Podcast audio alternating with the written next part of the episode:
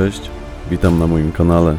Ja mam na imię Piotrek i zapraszam Cię serdecznie do odsłuchania jednego z odcinków mojej audycji pod tytułem Stenogramy zbrodni.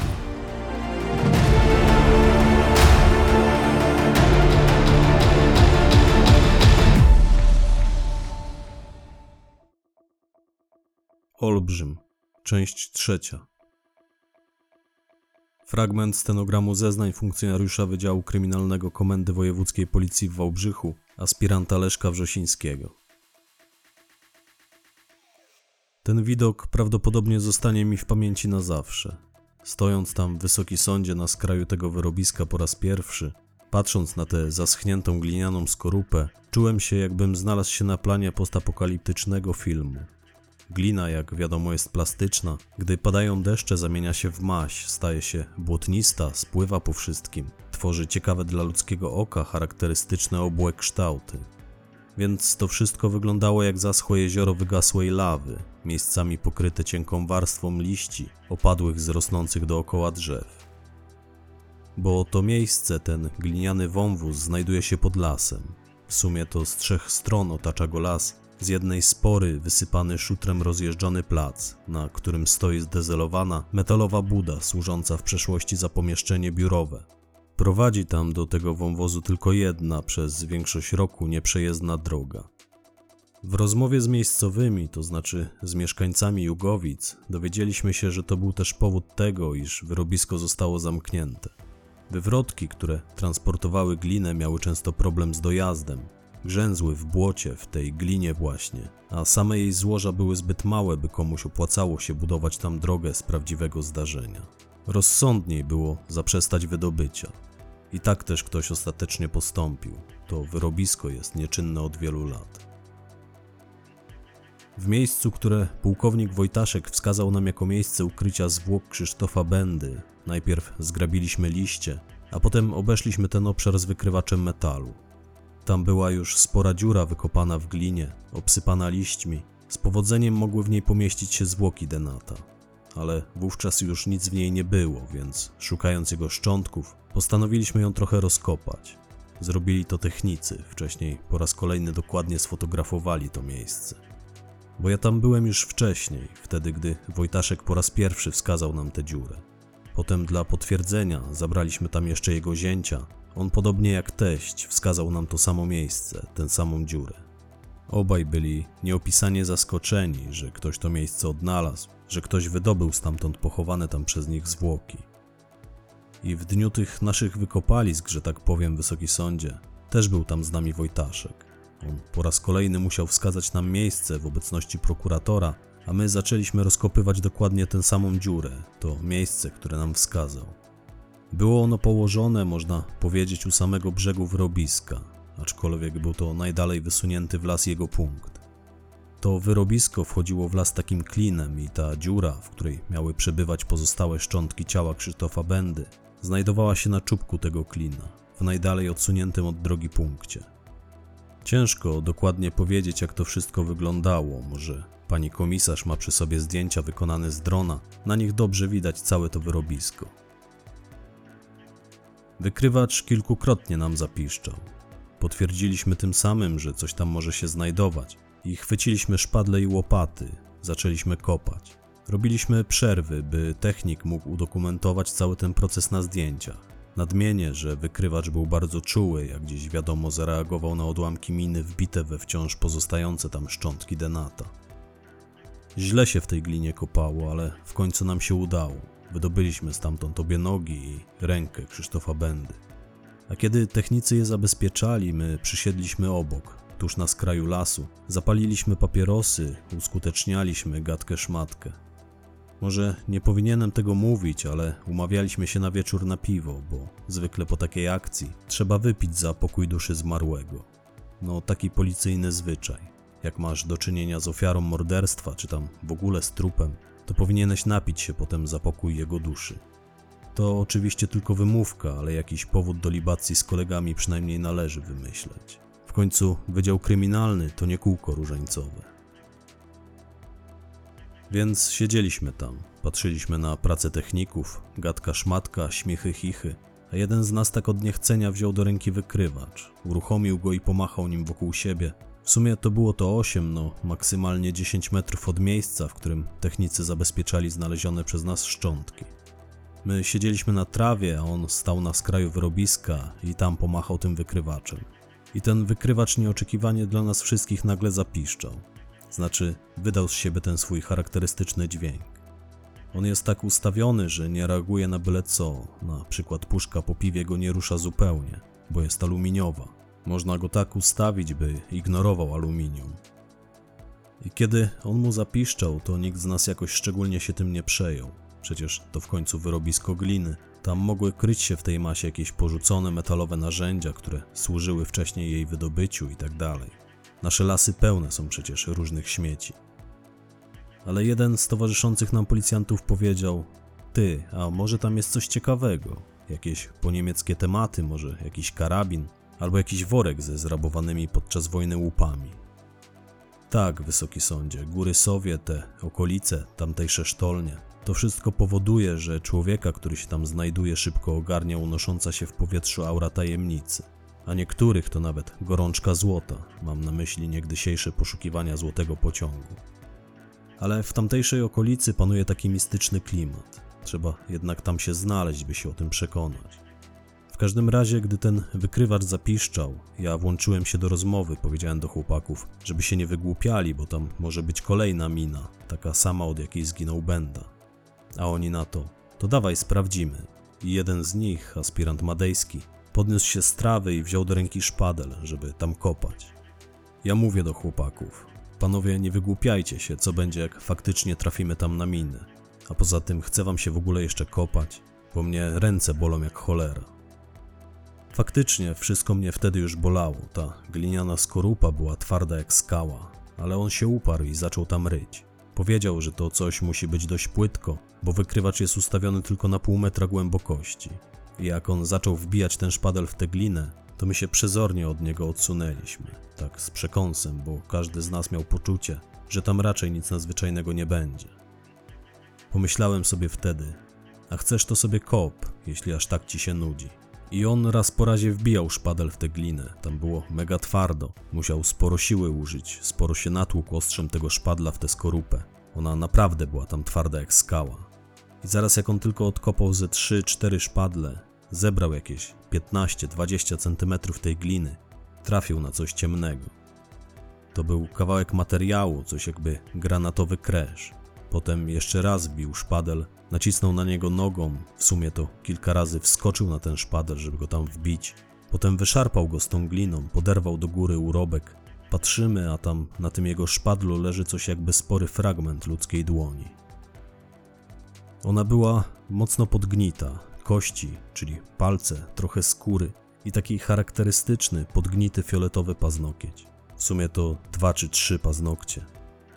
Przyjrzeliśmy się tej dłoni i tak wciąż patrzyliśmy się wszyscy na nią, gdy jeden z nas, ja już nie pamiętam kto, ale któryś z nas powiedział: Panowie, przecież denata już skompletowaliśmy. Jedną rękę miał przy sobie, a drugą znaleźliśmy przed kwadransem. I kolejny z nas powiedział wtedy: No to czyja to jest ręka do kurwy nędzy? Pamiętam, że w tym samym momencie dotarło do mnie, co się stało, i zmroziło mnie jak nigdy. Chciałem coś powiedzieć, ale nie potrafiłem wydukać ani słowa. Zaczęliśmy potem szukać tym wykrywaczem wszędzie, rozkopywać to wszystko. Jakieś 4-5 godzin później przyjechała do nas pani komisarz Widus. Wtedy mieliśmy już wykopane kilka dziur, wcale nawet nie głębokich, płytkich. W każdej z nich spoczywały ludzkie zwłoki. Można powiedzieć, że my byliśmy już wtedy po robocie, reszta należała do techników. Zabezpieczaliśmy dla nich to miejsce przez kolejne 72 godziny. Jak się okazało, były tam pochowane zwłoki trzech mężczyzn i jednej kobiety, każde ukryte w osobnym grobie, że tak powiem. Już wtedy zauważyliśmy, że te zwłoki były w różnym stadium rozkładu, co pozwalało przypuszczać, że czasy zgonów tych osób były różne. W późniejszym czasie wielokrotnie sprawdziliśmy ten teren. Sprowadziliśmy na to miejsce specjalistyczny sprzęt, psy tropiące, wyczulone na zapach zwłok, skanery gleby itd. Kilka tygodni zajęło nam dokładne przeszukanie terenu tego wyrobiska oraz jego okolicy. Pomagała nam ekipa studentów archeologii, którzy prowadzili wtedy w Wałbrzychu jakieś wykopaliska, a pani komisarz Widus udało się ich namówić, by nam pomogli. Ona jest świetną organizatorką, trzeba jej to przyznać. W każdym razie w trakcie tych późniejszych poszukiwań, wykopków, jak już przywykliśmy na to mówić, nie znaleźliśmy na szczęście nic ponadto, żadnych kolejnych zwłok. Poszukiwania zakończyły się więc z wynikiem 4, jeśli liczyć z Krzysztofem Będą, którego również tam pochowano, ale potem został przeniesiony w inne miejsce, to było to cmentarzysko pięciu osób. Po tym jak zakończyliśmy pracę w tym miejscu, całe to wyrobisko, podobnie jak pobliskie mu tereny, wyglądało jak ser szwajcarski. Wykopaliśmy tam łącznie 24 dziury. W tylu miejscach piszczał wykrywacz, w tylu miejscach skaner wskazał coś, co mogło być człowiekiem. Z reguły były to tylko ubite warstwy gliny, których charakterystyka przypominała na ekranie skanera ludzkie ciało. Wiem, bo pomagałem sporządzić raport z tych poszukiwań i musiałem zewidencjonować potem to wszystko. Te ciała, które odnaleźliśmy, to nie były ofiary wojny, bo i takie mieliśmy początkowo przypuszczenia. To były ciała współczesne, to znaczy stwierdziliśmy wówczas, że osoby te pożegnały się z życiem najwyżej przed kilkoma laty. Najsłabiej zachowany szkielet jednego ze zmarłych wskazywał na to, że zmarł najwyżej przed kilkoma laty. W przypadku jednej z ofiar, to był około 50-letni mężczyzna, udało nam się później ustalić dokładną datę jego śmierci, bowiem zegarek, który miał na ręce, posiadał pęknięte szkiełko. Biorąc pod uwagę, że fragmenty tego szkiełka wciąż znajdowały się na swoim miejscu, można było wysnuć przypuszczenie, i oczywiście wysnuliśmy takowe przypuszczenie, że ten zegarek uległ uszkodzeniu w momencie, gdy denat był zakopywany. W każdym razie uszkodzenie spowodowało, że zablokowane zostały wskazówki tego zegarka, a to z kolei zatrzymało cały jego mechanizm. To był porządny zegarek, jak uznałem wówczas z pewnością też drogi, pokazywał pełną datę i jego datownik zatrzymał się 7 lipca 2014 roku, a więc ładnych kilka lat wcześniej. Na podstawie tej daty określiliśmy więc czas zgonu mężczyzny. Przyjęliśmy, że nastąpiło to właśnie w dniu, gdy zatrzymał się jego zegarek. Potem, gdy udało nam się ustalić tożsamość Denata, dotrzeć do jego bliskich, ustalić moment jego zaginięcia, okazało się, że było to właściwe posunięcie. To była dokładna data jego zgonu. Obecność tego zegarka pozwoliła nam stwierdzić jeszcze jedną rzecz mianowicie powziąć tezę, że śmierć mężczyzny nie nastąpiła na skutek napadu rabunkowego, bo Denat miał przy sobie też portfel, a w nim komplet dokumentów i sporą kwotę w euro. W ogóle ofiary miały przy sobie pieniądze, biżuterię, więc motyw tych morderstw z pewnością nie był rabunkowy. Ten z zegarkiem to akurat był obywatel Niemiec, wysoki sądzie, mieszkaniec Drezna. Potem udało nam się ustalić tożsamość każdej ze znalezionych tam osób. To znaczy, pani komisarz to ustaliła. Mówię, jest dobra w tym, co robi. Fragment stenogramu zeznań funkcjonariuszki Komendy Wojewódzkiej Policji we Wrocławiu, komisarz Anety Widus. Gdy się tam znalazłam, poczułam się, jakbym stanęła na powierzchni obcej planety. Te kolory, te kształty, te rozkopane dziury, te kupy zgrabionych liści, ta unosząca się tuż nad ziemią cienka warstwa mgły, ci wolno krzątający się tam policjanci i ta przerażająco smutna mina aspiranta Wrzesińskiego. Był zdruzgotany swoim znaleziskiem i już wiedział, że czeka nas długie i żmudne śledztwo. Wydawało nam się wtedy przecież obojgu, że jesteśmy na końcówce, że to kwestia czasu, aż któregoś z oskarżonych ruszy sumienie i przyzna się do tego, że w wyniku chęci pozbycia się konkurenta podłożył tę śmiercionośną minę a potem z sobie tylko znanych powodów, być może kierowany nagłymi wyrzutami sumienia, przeniósł zwłoki Krzysztofa Bendy pod cmentarz. Do tamtego momentu my, to znaczy policja, żyliśmy w przeświadczeniu, że ta sprawa właściwie jest zamknięta, że to kwestia czasu, gdy w końcu któryś z podejrzanych się rozklei i wyzna nam wszystko jak na spowiedzi. Ja już przecież wymeldowałam się nawet z pensjonatu. W tamtych dniach coraz rzadziej bywałam w Wałbrzychu, w Kolcach i Głuszycy już prawie w ogóle. Całość dalszego postępowania przejął na siebie aspirant Wrzosiński. Ja miałam tylko prowadzić kartotekę tego śledztwa, dopilnować porządków dokumentacji, a potem wziąć udział we wszystkich czynnościach sądowych. Mój naczelnik przydzielił mi już nawet kolejną robotę we Wrocławiu.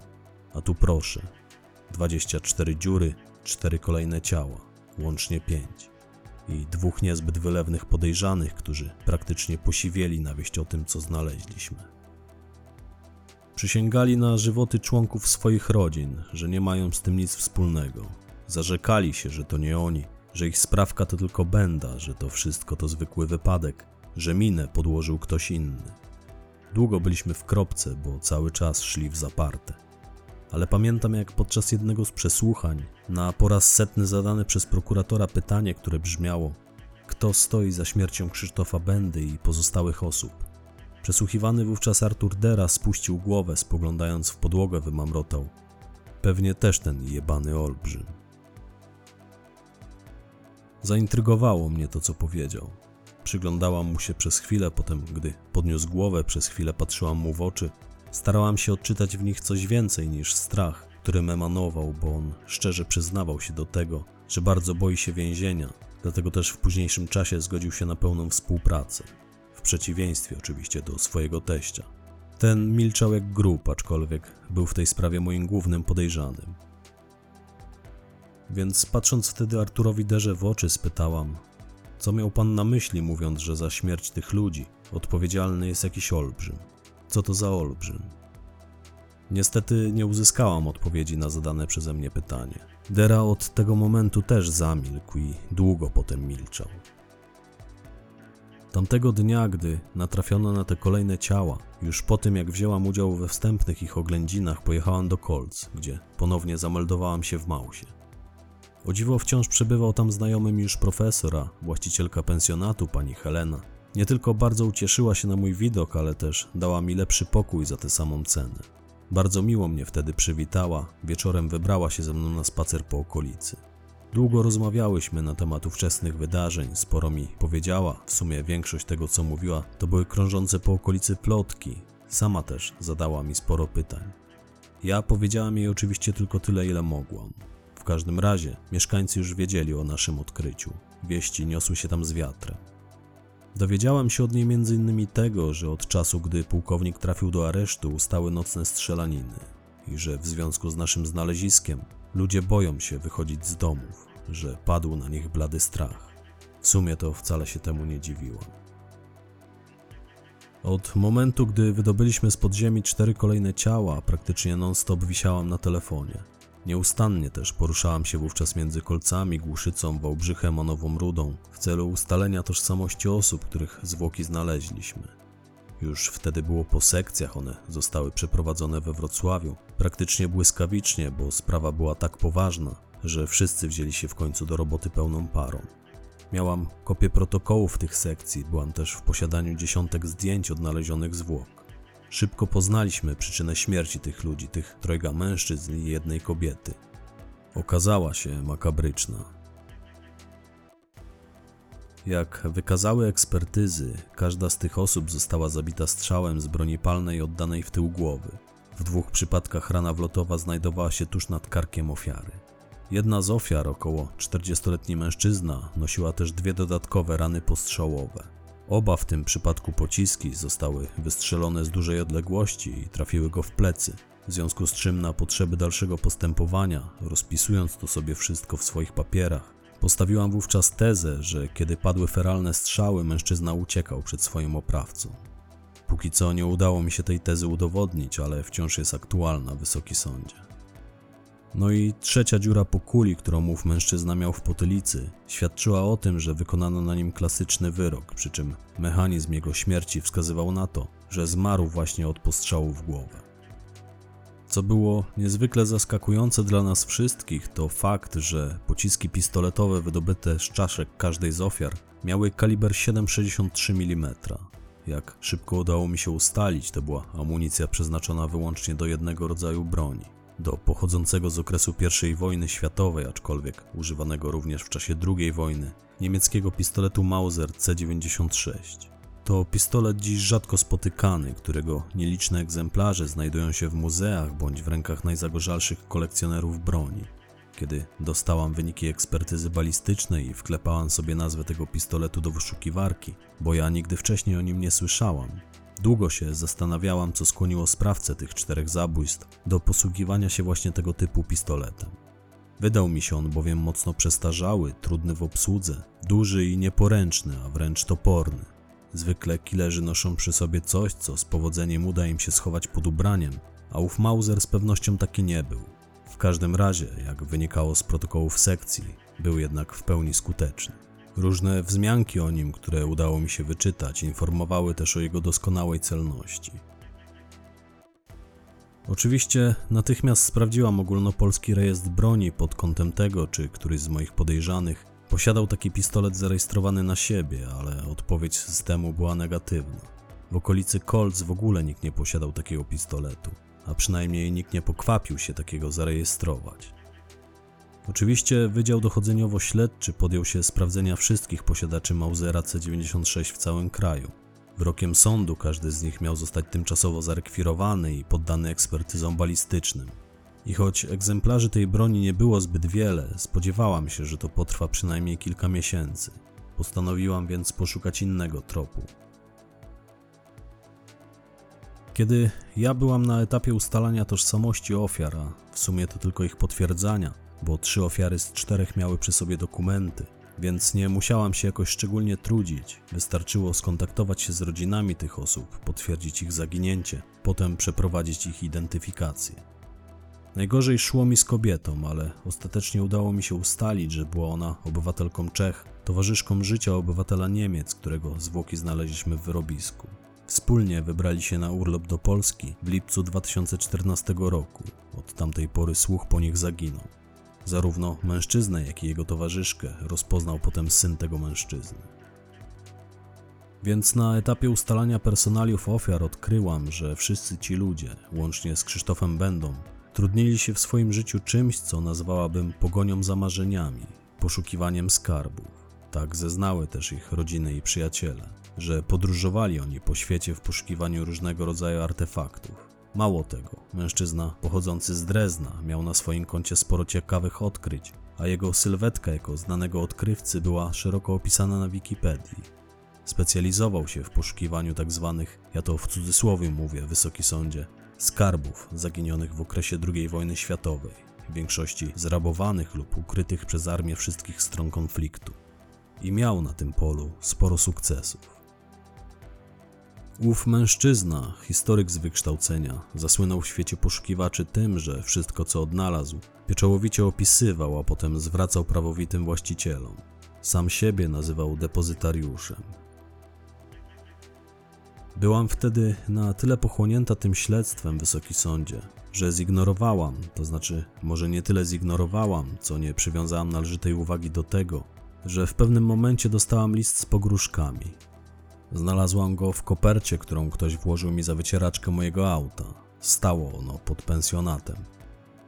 I miałam wtedy tyle rzeczy na głowie, że nie przejęłam się tym zbytnio. Chwyciłam tę kopertę, wsiadłam z nią do auta. Pośpiesznie wyjęłam z niej skrawek papieru, na którym było napisane: Wracaj do siebie, jeśli ci życie miłe. Przy czym ktoś, kto sporządził ten list, miał bardzo charakterystyczne pismo, przypominające pismo techniczne, praktycznie takie kaligraficzne. Bardzo, ale to bardzo charakterystyczne, jedyne w swoim rodzaju. Potem odłożyłam ten list wraz z kopertą na siedzenie pasażera i goniona obowiązkami pojechałam tam, dokąd miałam jechać. Jeszcze tego samego dnia ten list wpadł mi prawdopodobnie pod siedzenie i na śmierć o nim zapomniałam. Przypomniałam sobie o nim dokładnie cztery dni później, gdy ujrzałam, jak mój samochód płonie. Też stał wtedy pod pensjonatem na parkingu. To było o czwartej rano, z wtorku na środę. Ze snu wybudziły mnie krzyki pani Heleny, właścicielki pensjonatu.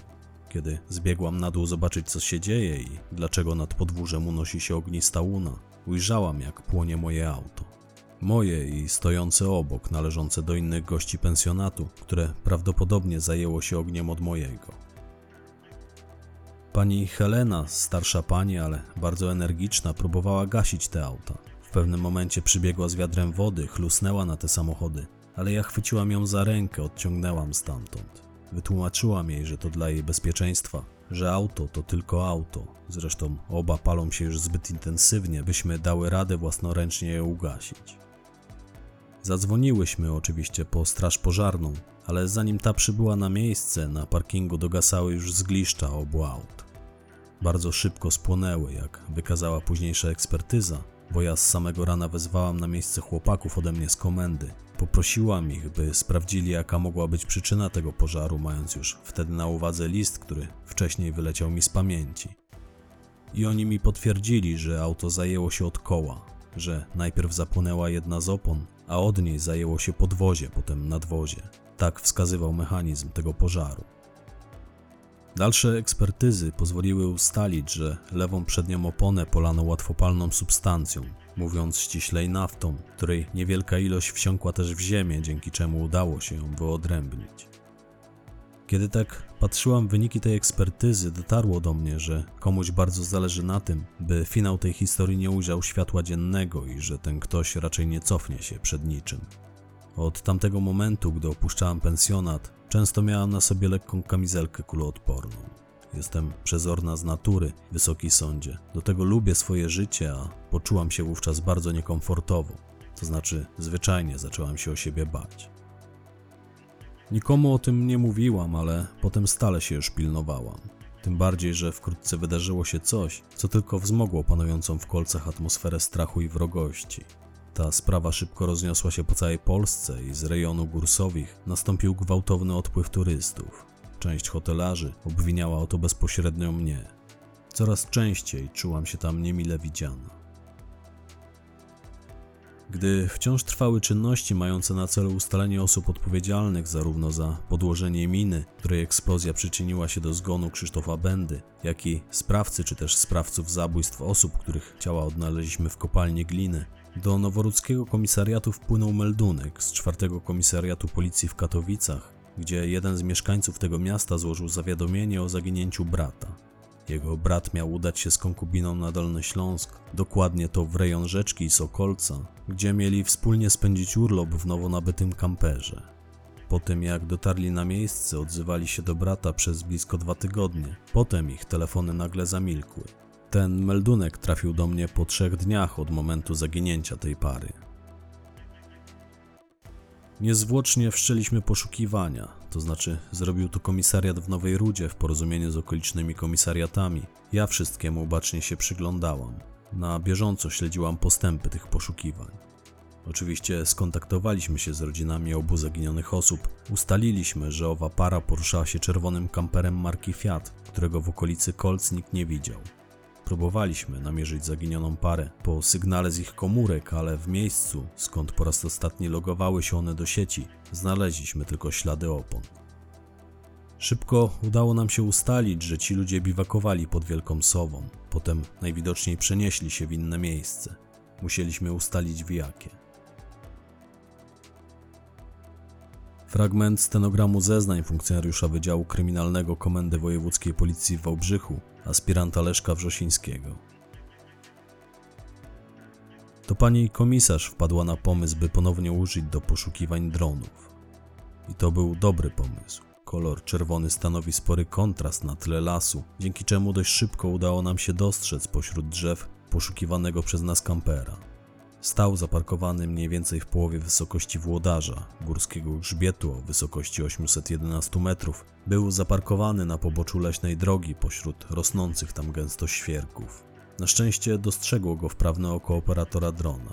Co ciekawe, masyw włodarza również pełen jest po niemieckich sztolni, mających w zamierzeniu hitlerowców stanowić całość kompleksu Rize, olbrzym. Część z nich pozostaje zalana wodą. Kiedy dotarliśmy w tamto miejsce, okazało się, że kamper jest pusty, to znaczy nigdzie nie zastaliśmy ani jego właściciela, ani jego towarzyszki. Auto stało puste, drzwi do części mieszkalnej pozostawały otwarte na oścież. Na kuchence stała patelnia, w niej widniało coś, co kiedyś prawdopodobnie było wbitym na tę patelnię surowym jajkiem.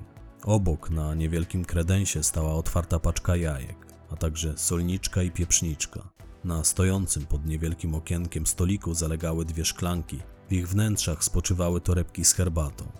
To, co zastaliśmy we wnętrzu tego kampera, skłoniło nas do powzięcia tezy, że ich właścicielom przerwano przygotowywanie sobie posiłku. W każdym razie znaleźliśmy wokół kampera ślady mogące świadczyć o tym, że wydarzyło się w tym miejscu coś bardzo złego.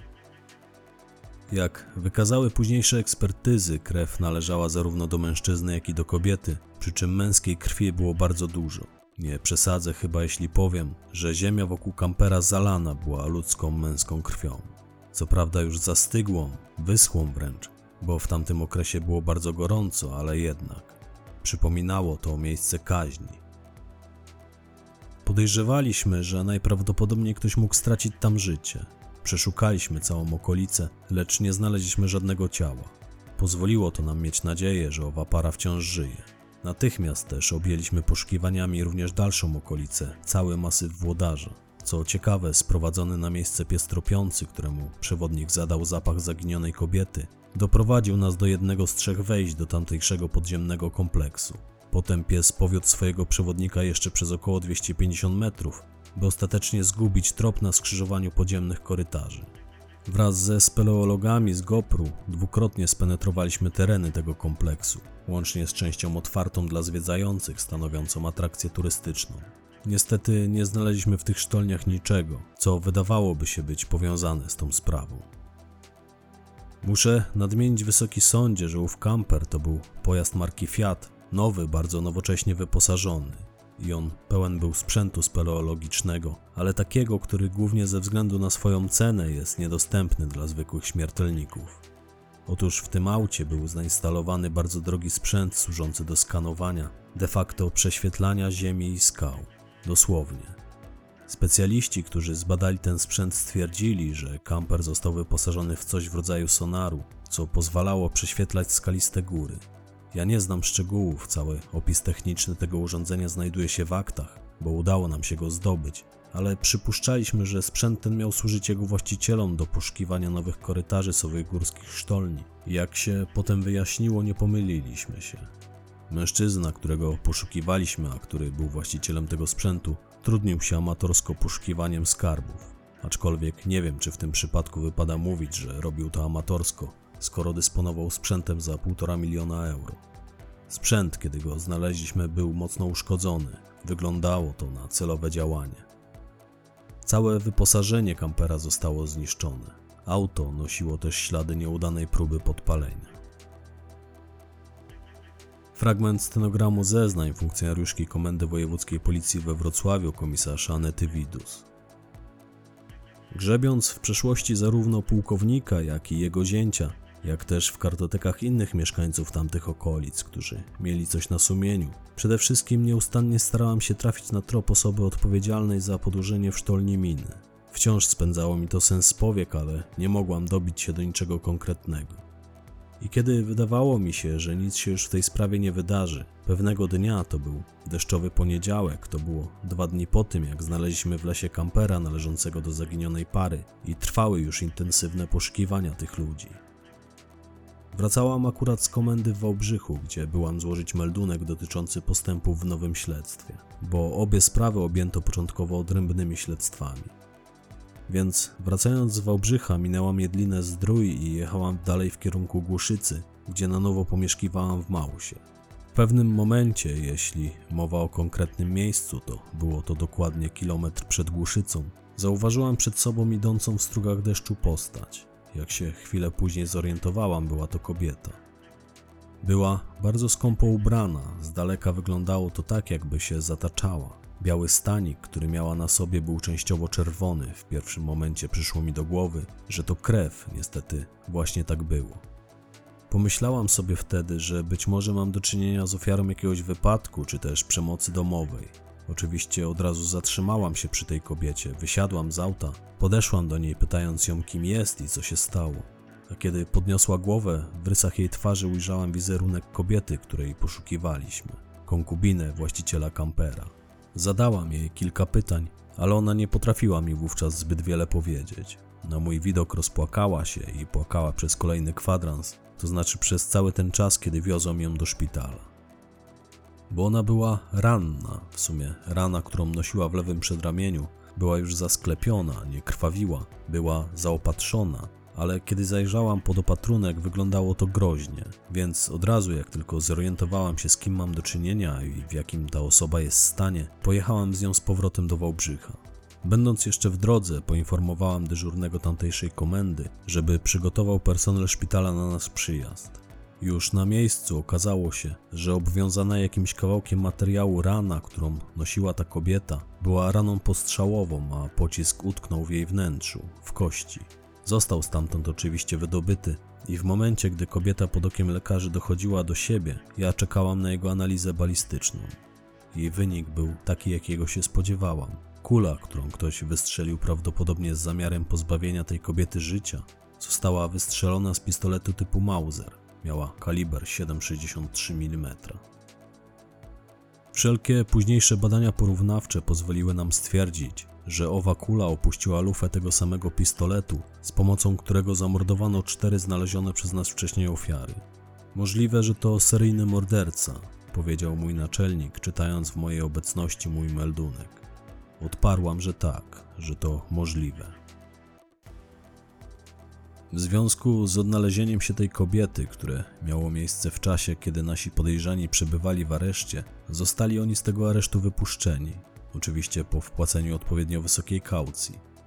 Sąd skonfiskował im paszporty i zabronił opuszczać kraj, ale wypuścił ich na wolność.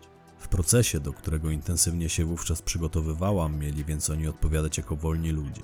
Ciężko było mi się z tym pogodzić, ale cóż. Wszystko wskazywało na to, że to nie oni stoją za tymi zabójstwami.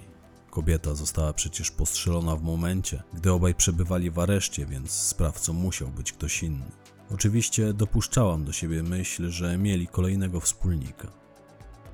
Wysoki sądzie, głowę wciąż miałam pełną złych przeczuć. Tym bardziej, że biorąc pod uwagę ostatnie wydarzenia, czułam, iż zgromadzony przeze mnie materiał dowodowy pozwolił udowodnić podejrzanym winę jedynie w przypadku ukrycia, de facto zbezczeszczenia zwłok Krzysztofa Bendy. Powoli wyzbywałam się złudzeń, że na wokandzie nie przepadną z kretesem zarzuty nieudzielenia przez nich pomocy poszkodowanym. Bo przecież oni im tej pomocy udzielili, w swoisty sposób, ale jednak jakieś czynności w tym kierunku podjęli. I to w oczach sądu mogło działać na ich korzyść. Byłam więc w kropce, natomiast wciąż nie zamierzałam się poddać. Czułam, że zeznania tej postrzelonej kobiety mogą odmienić losy mojego śledztwa. Fragment stenogramu zeznań świadka Barbary T. Spędziliśmy w górach Sowich prawie dwa tygodnie i tego dnia mieliśmy już wracać do domu, do siebie na Śląsk. Wstaliśmy około ósmej, planowaliśmy zjeść śniadanie i zamierzaliśmy powoli zacząć się zbierać. Ale Radosław od rana chodził niespokojny. Czułam, że nie mógł sobie darować, iż nie udało nam się na nic trafić. Ten kamper w końcu sporo go kosztował. W sumie to nas, bo wzięliśmy na niego wspólny kredyt. Ten samochód naszpikowany był elektroniką. Zazdrościło go nam całe środowisko. Wydaliśmy na niego m.in. całe nasze oszczędności. Myjąc zęby w łazience, widziałam przez okienko, jak Radosław nerwowo chodził wokół auta. Palił przy tym papierosa za papierosem. Wiem, że obwiniał się za niepowodzenie tego wyjazdu, za to, że wydaliśmy mnóstwo pieniędzy na ten sprzęt i na mapę, która rzekomo miała być mapą nieznanych tuneli w masywie Włodarza. Były na niej naniesione korytarze, o istnieniu których rzekomo mieli wiedzieć tylko niemieccy planiści. Mapa miała być oryginałem, okazała się zwyczajną podróbką. Nie było tam żadnych dodatkowych korytarzy, przynajmniej tak wskazywał skaner echolokacyjny. Kupiliśmy tę mapę od pewnego berlińskiego kolekcjonera. Ja nawet nie za bardzo wiem, jak ten człowiek się nazywał, to Radosław się z nim kontaktował. On miał w kręgu poszukiwaczy sporo znajomych. Zresztą dzisiaj to nie ma już chyba żadnego znaczenia. Po prostu padliśmy oboje ofiarami własnej pazerności i oczywiście człowieka, który nas potem zaatakował w tym lesie. Ja sama nie wiem, w jakiej kategorii rozpatrywać to nasze niepowodzenie. Mapa z pewnością była fałszywa, ale okazało się, że obsługa tego skanera też nie jest taka prosta, jak nam się to wcześniej wydawało. Być może nie znaleźliśmy żadnych nowych korytarzy we włodarzu, bo nie potrafiliśmy go odpowiednio ustawić. Żeby on coś pokazał, trzeba było nanieść mu wiele zmiennych, ustawić sporo parametrów. Nie szło nam to zbyt dobrze. Znaliśmy legendę o olbrzymie, strzegącym tych hitlerowskich kompleksów. Wszyscy poszukiwacze pewnie ją słyszeli. Legenda mówi, że po niemieckie tajemnice na Dolnym Śląsku wciąż są strzeżone przez pewne organizacje, że są to organizacje paramilitarne kierowane przez potomków nazistów. Ja wierzę po części w te bajania, natomiast osobiście uważam, podobnie jak uważał Radosław, że strażnikami sowych górskich tajemnic są ludzie opłacani przez zagraniczne służby specjalne, którym zależy na tym, by prawda o tych podziemnych kompleksach nigdy nie ujrzała światła dziennego. I że biorą w tym udział również nasze służby, bo tym zagranicznym coś za łatwo idzie. Idzie im tak łatwo, jakby im ktoś pomagał.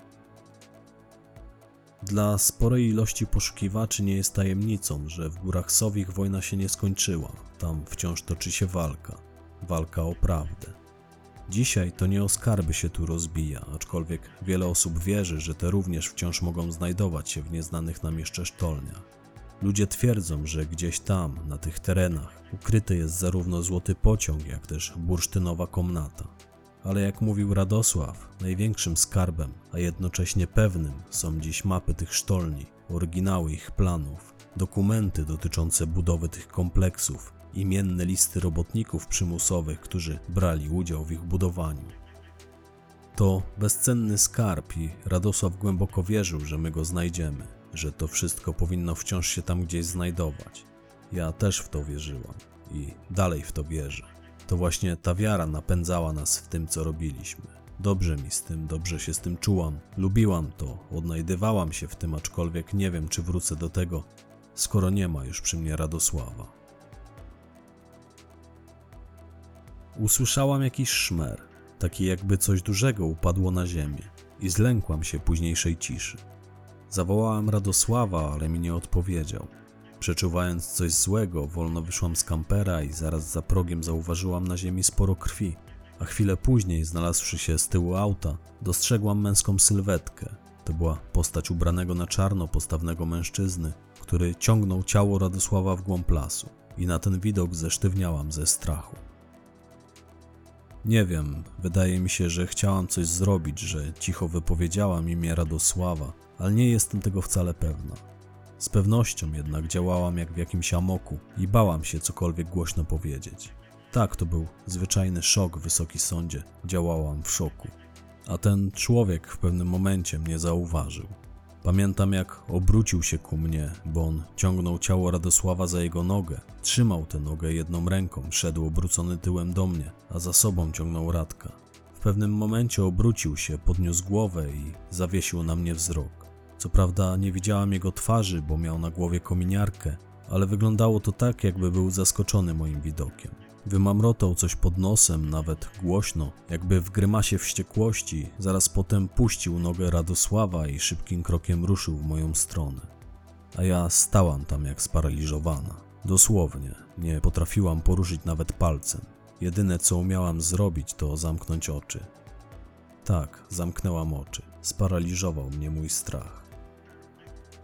Policjanci, którzy mnie potem wielokrotnie przesłuchiwali, pytali mnie, dlaczego nie próbowałam uciec, ale mówię, ja nie potrafiłam ruszyć się z miejsca. Bałam się ruszyć. Kiedy ten mężczyzna zbliżył się do mnie, ja na powrót miałam już wtedy otwarte oczy. On uniósł rękę, zdaje się, że gdy nie patrzyłam, to wyjął coś z zapaska, coś co miał włożone z tyłu zapasek spodni i uderzył mnie tym w głowę.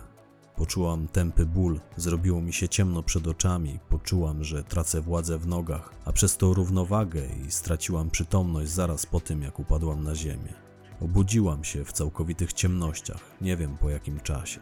Głowa bolała mnie tak bardzo, że nie byłam w stanie się ruszyć. Czułam, że z czoła wcześniej poleciała mi krew, aczkolwiek wtedy już zdążyła skrzepnąć, bo czułam jej smak w ustach i to, że mam zakrzepłą krew na policzkach i na wargach. Czułam też jej zapach. Było mi bardzo zimno. Tam, gdzie się znajdowałam, panowała ostra wilgoć. Powietrze pachniało wilgocią i ziemią i było tam bardzo zimno. To były jakieś tunele, to była jakaś sztolnia. Czułam pod stopami, bo nie miałam na sobie butów. Byłam tylko w bieliźnie. Stąd też przez cały czas było mi przenikliwie zimno. Pod stopami czułam skałę. On mnie tam trzymał przez kilka dni, praktycznie bez jedzenia, bo ze dwa razy karmił mnie czymś, co było chyba przetartą na tarce marchewką, więc byłam praktycznie bez jedzenia, przynosił mi tylko wodę. Nie wiem po co mnie trzymał, nie mam zielonego pojęcia, nigdy ze mną nie rozmawiał. Ze dwa razy zdarzyło się, że mnie dotknął. Dotknął mojej szyi i moich piersi, ale nic więcej nie zrobił. Nie mogłam się przed tym obronić, bo tam ciągle panowała ciemność ja nigdy nie wiedziałam, czy on jest w pobliżu, czy nie. Czasami czułam jego obecność, ale nigdy nie miałam pewności, że jest obok. Nie odpowiadał na moje pytania, nie wypowiedział do mnie ani słowa, aczkolwiek rozmawiał z kimś. Była sytuacja, gdy słyszałam jego rozmowę z drugą osobą. Nie wiem o czym rozmawiali, bo oboje stali daleko, w korytarzu, którego widziałam tylko początek. Paliło się tam też wtedy światło. Wydaje mi się, że się kłócili, ale echo, które się niosło po tych korytarzach, rozmywało każde ich słowo. Z pewnością jednak oboje mówili podniesionym tonem. Mogło być, że krzyczeli na siebie nawzajem. Ja nawet nie potrafię powiedzieć, czy głos tej drugiej osoby był głosem męskim czy żeńskim. Zdawało mi się, że rozmawiali w jakimś obcym języku, ale pewności też nie mam. Ich słowa były rozmyte. W tych korytarzach panowało tak silne echo, że nawet moje własne słowa mi się rozmywały w uszach. Tam się rozmywał każdy dźwięk. Bo ja kilka razy wołałam imię Radosława. Zdarzyło mi się kilka razy płakać i wtedy go wołałam. Ale któregoś dnia, gdy wzywałam pomocy, przyszedł do mnie ten mężczyzna. Podszedł do mnie, świecąc na mnie latarką, po czym zakneblował mi usta jakąś szmatą. Ja cały ten czas siedziałam na jakimś krześle, do którego byłam przywiązana. Rzadko, ale zdarzało się, że obok mnie paliła się jakaś świeczka. Krzesło było nawet wygodne, tapicerowane, miękkie. I ja załatwiałam się tam pod siebie, wysoki sądzie. On był głuchy na moje prośby, nic sobie z tego nie robił, gdy prosiłam go, by mnie choć na chwilę odwiązał i pozwolił mi się normalnie załatwić, by pozwolił mi rozprostować nogi. Pamiętam, że tam cały czas kapała woda. Cały czas po ścianach wokół mnie spływała woda. Bardzo działało mi to na wyobraźnię, potęgowało mój strach. To kapanie tej wody wciąż śni mi się po nocach. Śni mi się, że tam jestem, że siedzę tam przywiązana do tego krzesła, a woda spływa po tej ścianie, potem zaczyna się wylewać z otworów w suficie. Potem jest tych otworów coraz więcej i wody jest coraz więcej, aż sufit i ściany w końcu pękają i ta woda mnie zalewa. Ta rana w ręce, ja nie wiem jak to się stało. Nie wiem co miało się stać, czemu miało to służyć, aczkolwiek domyślam się. Wiem tylko, że słyszałem czyjeś zbliżające się w moją stronę kroki. I wydawało mi się, że to nie są kroki tego mężczyzny, bo jego chód już zdążyłam poznać. On poruszał się wolno i dość ociężale, a to były kroki szybkie, takie żwawe, nerwowe, powiedziałabym. Kiedy te kroki ucichły w odległości jakichś 15-20 metrów ode mnie, Poczułam na twarzy niosący się korytarzem powiew chłodnej bryzy, a wraz z nim bardzo charakterystyczny zapach perfum. Powietrze, które wpadało do sztolni, przyniosło ze sobą ten zapach. Przez chwilę czułam obok siebie czyjąś obecność, czułam, że ktoś tam stoi przede mną. Potem padł strzał, poczułam bardzo silny ból w ramieniu. W tym samym momencie poczułam to, jak po ręce cieknie mi ciepła krew i straciłam przytomność. Nie pamiętam, jak to się stało, że udało mi się stamtąd uciec. To znaczy, nie pamiętam wielu szczegółów. Wiem, że w pewnym momencie poczułam, że mam wolne ręce. Miałam na nich sznur, ale był luźny, nie krępował mnie jak wcześniej. Myślę, że z jakiegoś powodu on sam się poluzował. Może po prostu był źle związany. Bo on wiązał mnie kilka razy, tak jakby przeczuwał, że ten sznur mógł się luzować, więc go kilka razy poprawił. I pamiętam, że jak udało mi się rozprostować ręce, to postanowiłam wstać na nogi, ale jak tylko próbowałam wstać, to upadłam. Nie czułam swoich nóg, zupełnie ich nie czułam. Były zdrętwiałe jak dwa kije. Dotykałam ich, podszczypywałam się, a nie czułam żadnego dotyku. Lewej ręki też nie czułam. Była całkowicie zdrętwiała, aczkolwiek dotykając ją drugą ręką, wyczułam, że ktoś obwiązał mi czymś ranę, że mam wokół przedramienia pierścień z jakiegoś materiału czy też z bandażu. I chcąc potem wstać na nogi, upadłam i przez chwilę tak leżałam. Na zimnej, skalnej podłodze, twarzą w kałuży wody. Leżałam i trzęsłam się z zimna. Nie mogłam opanować drgania swoich obolałych mięśni. Leżałam tak chyba z pół godziny, zanim nabrałam na tyle siły, by spróbować się czołgać. Potem powoli, mozolnie czołgałam się do miejsca, w którym wcześniej widziałam światło i skąd dochodziły do mnie odgłosy rozmowy. O dziwo nie bałam się, byłam wręcz pewna, że jestem tam sama, że go tam ze mną nie ma. Gdyby był, to pewnie natychmiast dałby mi o sobie znać. Wysoki sądzie, ja czułam, że walczę o życie i drugiej szansy mieć nie będę. I tak czołgałam się około dwóch godzin. W tym czasie zaczęłam odzyskiwać władzę w nogach. Moje mięśnie znów zaczęły pracować, kolana zaczęły się zginać. W ogóle na powrót zaczęłam czuć swoje nogi. Po tym jak skończyłam się czołgać, poruszałam się na czworaka, potem udało mi się wstać na nogi. Ale powłóczyłam nimi. Z pewnością nie mogę tego nazwać chodzeniem, więc poruszałam się na przemian trochę na czworaka, trochę idąc, ale żeby iść musiałam opierać się o ściany. Byłam bardzo słaba, cała obolała, do tego kręciło mi się w głowie i nic nie widziałam. Wiem, że zajęło mi to prawdopodobnie kilka godzin, ale z tej sztolni wyszłam już stojąc na nogach. Kierowałam się ku światłu, które dochodziło do moich oczu z końca tunelu. Oczy też długo przyzwyczajałam do światła, bo na zewnątrz wyszłam ślepa. Wydostałam się z tej sztolni po jakiejś drabince. Tam był jakiś taki korytarz pionowy, w skalnej ścianie była drabinka i ja, będąc praktycznie ślepą, po omacku wyszłam po tej drabince na zewnątrz, na powierzchnię. Potem po lesie też poruszałam się po omacku. Widziałam tylko zarysy drzew, de facto takie ciemniejsze plamy. Mogłam się przekonać, że to drzewa dotykając ich, chwytając się gałęzi. A ulica, do której w końcu dotarłam, też była ciemniejszą plamą na jaśniejszym tle. Auto, które się obok mnie zatrzymało, było kolejną ciemną plamą. Do dzisiaj nie odzyskałam ostrości widzenia, wysoki sądzie. Lekarze mówią, że prędzej czy później powinnam odzyskać pełnię wzroku, ale ja już w to nie wierzę. Cieszę się natomiast, że chociaż udało mi się z tego wyjść cało. Fragment stenogramu zeznań funkcjonariuszki Komendy Wojewódzkiej Policji we Wrocławiu komisarz Anety Widus. Czasie, gdy pani Barbara dochodziła do siebie pod okiem wałbrzyskich lekarzy i pielęgniarek, my zajęliśmy się penetracją okolicy, w jakiej na nią trafiłam w celu odnalezienia sztolni, w której była przetrzymywana. I znaleźliśmy te korytarze, znaleźliśmy te sztolnie. Jak się szybko okazało, był to krótki kompleks podziemnych korytarzy w masywie Włodarza, znany już okolicznym mieszkańcom i górskim przewodnikom. To właśnie jeden z takich przewodników, policjant wałbrzyskiej dochodzeniówki, bezbłędnie podprowadził nas pod wejście do tych sztolni, gdy tylko usłyszał czego i gdzie szukamy. Do środka faktycznie wchodziło się pionowym korytarzem z drabinką. W jednym z tamtejszych korytarzy znaleźliśmy stare krzesło i ślady biologiczne pozwalające nam stwierdzić, że była tam przetrzymywana pani Barbara. I nic ponadto. Ze względu na panującą w środku wilgoć, nie było szans na odnalezienie jakiegokolwiek odcisku palca. Woda dosłownie ciekła tam po wszystkim. Pamiętam moment, kiedy wyszliśmy z tej sztolni. Aspirant Wrzosiński, którego w tamtym czasie mogłam już praktycznie nazywać moim etatowym partnerem, odpinając od siebie uprząż asekuracyjną, stanął obok mnie, zapytał: Jak myślisz, dlaczego on jej nie zabił? Nie mam pojęcia, odparłam, patrząc, jak sięga do kieszeni po telefon, który właśnie mu się rozdzwonił. Dzwonił do niego dyżurny Wałbrzyskiej Komendy Miejskiej. Coś mu powiedział, potem Wrzosiński schował telefon z powrotem do kieszeni, stał bez ruchu, przez chwilę milczał. Wyglądał, jakby głęboko się nad czymś zastanawiał. Mówię do niego: Co się stało, Leszek? A on spojrzał na mnie, powiedział niepewnym głosem, jakby nie potrafił uwierzyć w to, co przed chwilą usłyszał. Powiedział: Turyści trafili na szlaku na zwłoki pułkownika Wojtaszka. Spytałam go jeszcze, czy żartuje, ale po jego minie wywnioskowałam, że daleki był od żartów.